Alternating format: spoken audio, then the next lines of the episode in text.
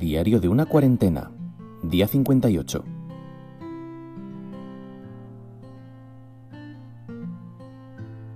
Muy buenas a todos amigos, ¿qué tal estáis? Bienvenidos a este día 58 de Diario de una cuarentena.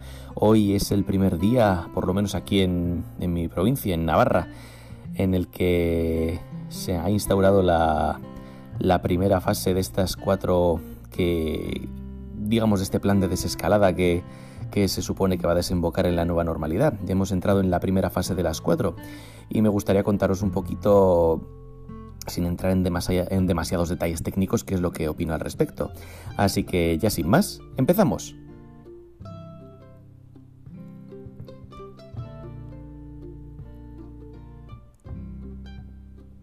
Como os iba diciendo, hoy aquí en mi zona hemos entrado en la fase 1 de desconfinamiento y la verdad, ¿qué queréis que os diga? Me parece todo un poco confuso, un poco enrevesado y, yo entiendo que se van a generar situaciones que van a llevar a, bastantes equívocos y a bastantes malentendidos con, con, las autoridades, ya sean intencionados o no, pero yo creo que va a generar situaciones cuanto menos pintorescas. Pero bueno, vayamos por partes. Tengo que reconoceros que antes de empezar este programa he intentado hacer lo que nunca suelo hacer, que es elaborarme un pequeño esquema, un pequeño guion de, las partes en las que va a consistir lo que voy a hablar, precisamente por el tema de, esta primera fase, porque contiene muchos puntos, muchas... Eh, digamos, va muy a lo concreto, ¿de acuerdo? Va a situaciones muy concretas y os voy a ser sincero, entre el poco tiempo que tengo últimamente y lo cansado que estoy, me he puesto a mirar las medidas y, he dicho, mira, ni de broma me las voy a aprender para, el programa. No tengo tiempo ni, me encuentro con fuerzas ahora mismo. Sí que voy a comentarlas un poquito por encima, o por lo menos voy a comentar aquellas que de las que me acuerdo y más me han llamado la atención. Eh, lo que os digo, esto no pretende ser un, un desglose súper técnico y certero de, las medidas que se han impuesto. Si queréis podéis acudir a las fuentes oficiales, podéis eh, acudir a Google directamente y ahí os derivará a las páginas oficiales del gobierno, y a los medios de comunicación y ahí podéis ver eh, mayor profundidad y al momento todas y cada una de, las nuevas medidas que se adoptan en esta primera fase. Como os decía, no es mi intención hacer un desglose exhaustivo del mismo, de, de este paquete de medidas. Así que, bueno, mm, vamos a hablar un poquito de, esas sensaciones que a mí me genera.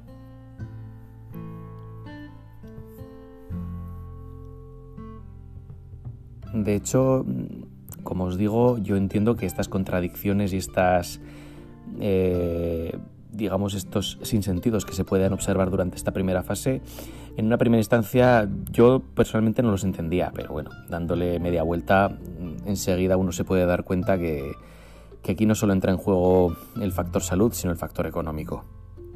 Eh, tan simple como eso. Eh, si no fuera por ese tema, yo creo que, que nos estarían tomando determinadas medidas. Por ejemplo, yo hoy volví a trabajar a las tres y media y, de camino a casa tengo un, bar, restaurante eh, bastante grande con unas terrazas muy amplias, el cual lógicamente estaba cerrado como todos. Y se me ha hecho rarísimo pero rarísimo eh, el, hecho de, ir a. O sea, de ir paseando por ahí y ver eh, un montón de gente sentada en las mesas tomándose unas cervezas. Eh, se me ha hecho muy raro porque no solamente.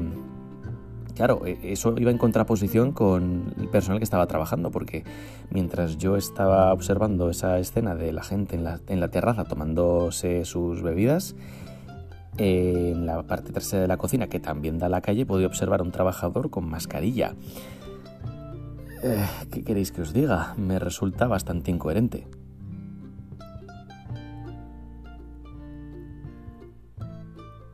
Incoherente, eh, vuelvo a repetir, yo sé que esto al final va determinado por factores económicos, pero no sé, mm, la escena me ha parecido paradójica, sinceramente.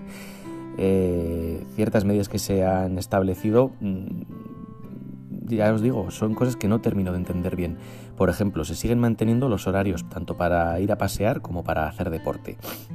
Es decir, Para pasear, en este caso, se puede, eh, digamos, a los adultos, a, los adultos sanos, eh, se nos ha restringido el horario, o mejor dicho, ya se nos había restringido el horario en la fase 0, eh, de 6 a 10 de la mañana y luego de 8 a 11 de la noche. Esos horarios a la hora de, pasear y de hacer deporte se mantienen. Si veis que meto algún, alguna perdón, alguna errata por ahí, perdonadme, como os digo, no me lo he preparado a fondo. Pues básicamente los horarios, como digo, se mantienen, tanto para pasear como para hacer deporte, pero luego, por ejemplo, mm, para determinadas actividades, como os digo, las terrazas, eh, no presentan una franja horaria determinada, cosa que me parece contradictoria y, tampoco hay un límite de tiempo a priori para moverse por la provincia, porque esa es otra de las medidas que se han autorizado. Se han autorizado los desplazamientos dentro de la provincia, segundas viviendas, todo dentro de la provincia. Eh, se, se permite, aun con aforo limitado, pero se permite el uso de gimnasios, centros de culto. Eso es una cosa que a mí personalmente me ha dejado totalmente perplejo. De hecho, me he enterado por, una clienta en el supermercado y, la verdad es que estábamos mis compañeros y yo que no dábamos crédito. No sé, eh, luego es que yo también en el supermercado, o sea, no yo, sino todos mis compañeros seguimos adoptando las medidas de seguridad pertinentes, pero claro, si luego fuera del supermercado se permiten todo este tipo de medidas, eh, ¿qué queréis que os diga? No veo una correlación lógica entre entre lo que se nos dice que hay que hacer y las medidas que se están tomando.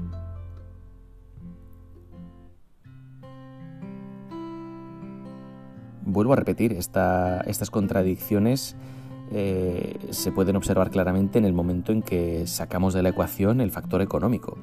Obviamente si, contamos el tema, el tema económico está claro el porqué de, todas estas medidas eh, y no hay más vuelta que darle. Pero si intentamos abstraernos un poquito de, digamos, de ese condicionante que yo entiendo que puede ser complicado. Eh, no sé, no sé. Yo veo que se toman muchas medidas para ciertas cosas, pero luego, sin embargo, para otras no, no parece que haya tanto problema. De hecho, creo, si no me equivoco, eh, en, las terrazas creo que se puede eh, que se pueden reunir hasta un máximo de 10 personas, digamos, en una misma mesa. no sé, y claro, eh, asumiendo que pues, eh, todas ellas son personas que no han tenido por qué convivir en el mismo domicilio. ¿Qué queréis que os diga? Mm, a mí me parece... A ciertas medidas me parecen un absoluto disparate.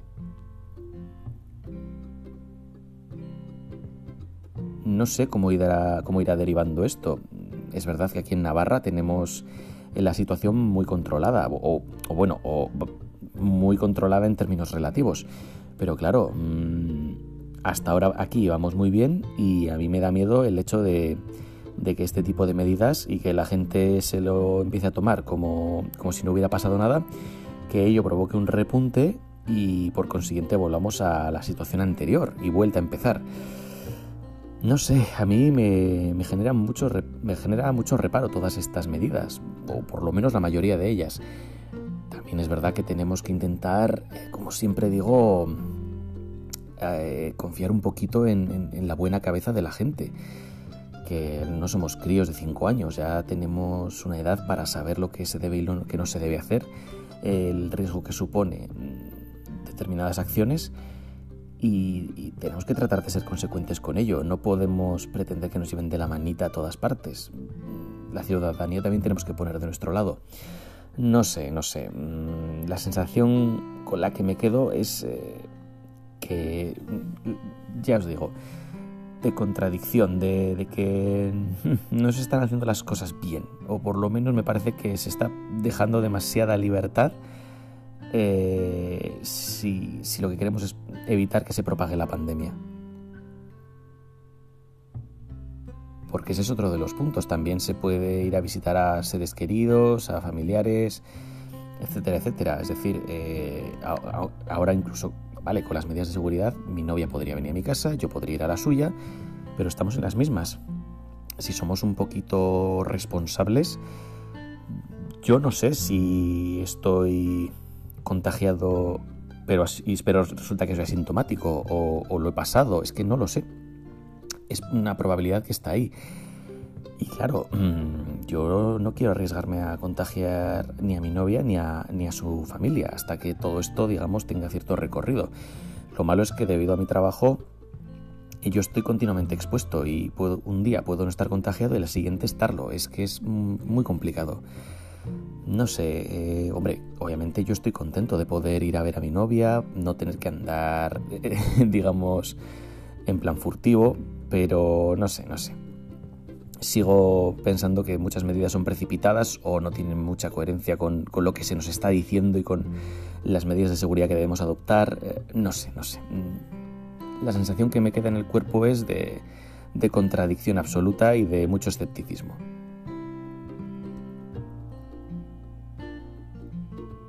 Y bueno amigos, pues hasta aquí el programa de hoy. Siento no ser tan positivo con, esta primera fase. Eh, en principio son buenas noticias el hecho de que estemos avanzando en, la dirección correcta. Y de hecho son buenas noticias pero no puedo quitarme la sensación de, esa incoherencia que os he dicho, de, esa, eh, ese miedo a, que la gente no se comporte y que ello nos haga retroceder. No sé, no sé si vosotros pensaréis como yo o tenéis otra opinión completamente distinta para ello, para poder contrastar vuestras opiniones con la mía, para deciros, eh, para que me podéis decir si, estáis de acuerdo o no, o qué opináis. Mm, sabéis que podéis acudir a las vías de contacto habituales, que eh, son las siguientes. En Twitter me podéis encontrar como arroba podcastadicto y luego también podéis escribirme en la caja de comentarios de cada uno de los episodios en iVoox. Yo ahí os leo, ahí escucho, o mejor dicho, leo vuestras peticiones, interactúo con vosotros. Eh, ahí podéis comentarme todo lo que queráis, qué os ha parecido el programa, qué os está pareciendo, si os gusta, qué, temas querríais que tratase o, qué temas querríais que dejase de tratar, que también puede ser una opción. En definitiva, ya sabéis que me encanta toda interacción con vosotros porque ello, como siempre digo, eh, provoca que entre todos podamos generar una realidad muchísimo más rica y variada. Y nada más amigos, hasta aquí llega Diario de una cuarentena, día 58. Buenas noches a todos.